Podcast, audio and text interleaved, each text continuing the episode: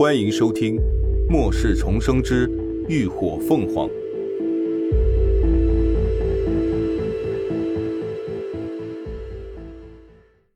第三百一十二集。离开。林鸾在房内待了半个多钟头才出来。不是，门一打开，一直守在外头的孔吉安连忙站起身来，紧张的探头看向林鸾身后的张博士。见他这会儿的精神气色要比之前好多了，不再是一副虚弱憔悴的模样，一颗担忧的心这才稍稍落下。张博士朝他嘱咐道：“小孔，你出去告诉大家，让他们接下来都听林伦的安排。”好。孔继安对博士一向是言听计从的，不问缘由就立刻答应了。那你们先去准备吧。张博士说完，又重新关上了房门。林鸾跟着孔继安一前一后往外走，顺便询问了一下他们这些人的能力情况。虽然心里早有准备，可当知道他们一行人中除了三个异能者外，其余十来个人皆是手无缚鸡之力的普通人，而且三个异能者中的两个人还是毫无攻击能力的屏蔽异能者时，林鸾还是忍不住抽了抽嘴角。他们能活到现在，简直就是个奇迹。回到厨房，老张已经将那扇破损的门板修补得严严实实。见林鸾二人回来，厨房内的人都不约而同地将目光投向了他们。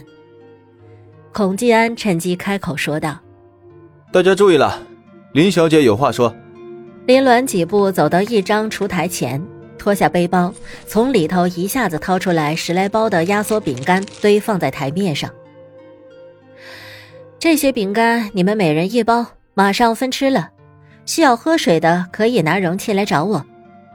在场的人都是临时紧急逃难出来的，带出来的那点食物早就已经吃光了，这会儿正饥渴难耐。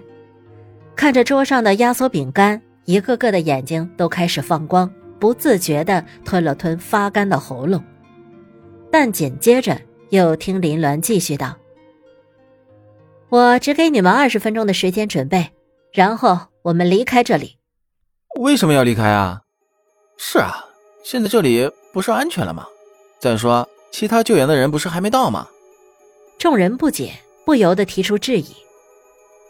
这厨房唯一的出口已经堵满了变异丧尸。不说救援队能不能到这里，就算是找到了，也没有办法强攻进来。林鸾耐着性子解释道：“我们现在已经完全被困在这里面了，你们所谓的安全能维持多久？”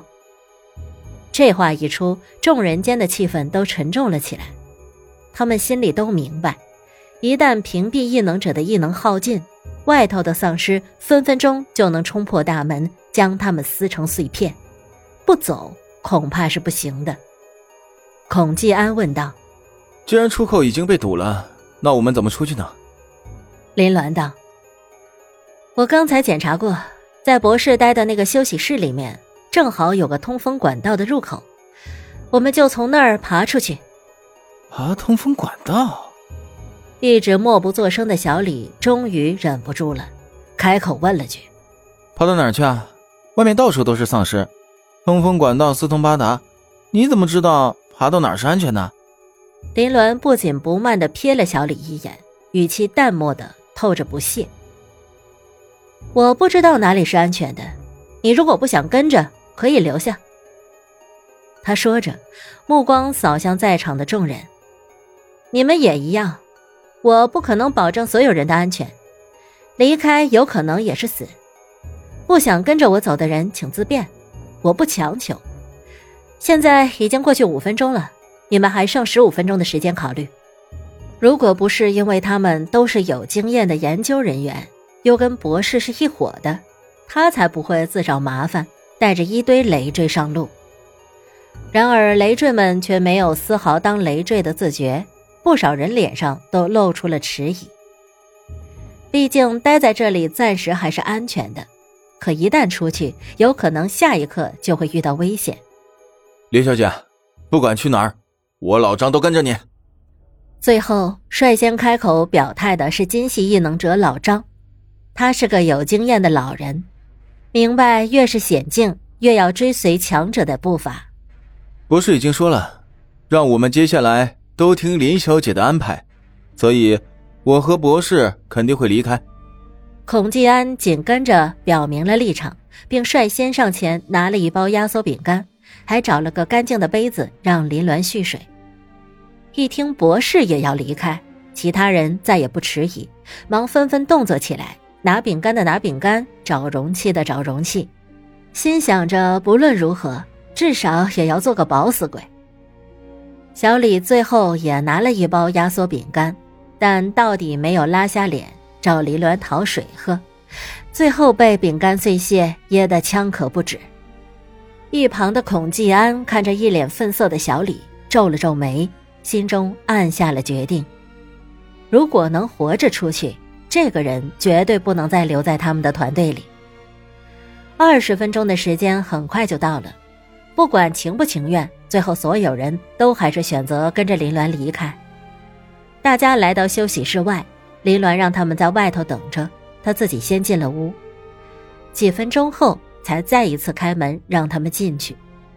此刻，屋内左上角的百叶窗已经被撬掉，露出了一个能供一人爬行的通风口。张博士站在一旁，孩子也已经被薄被重新包裹严实，用简易的婴儿背带背在他的胸前。孔继安一见就要上前去帮博士背孩子，但被他拒绝了。林鸾让大家排好队形，由他在前面探路。张博士和两个屏蔽异能者排在队伍中间，金系异能者老张则负责断后。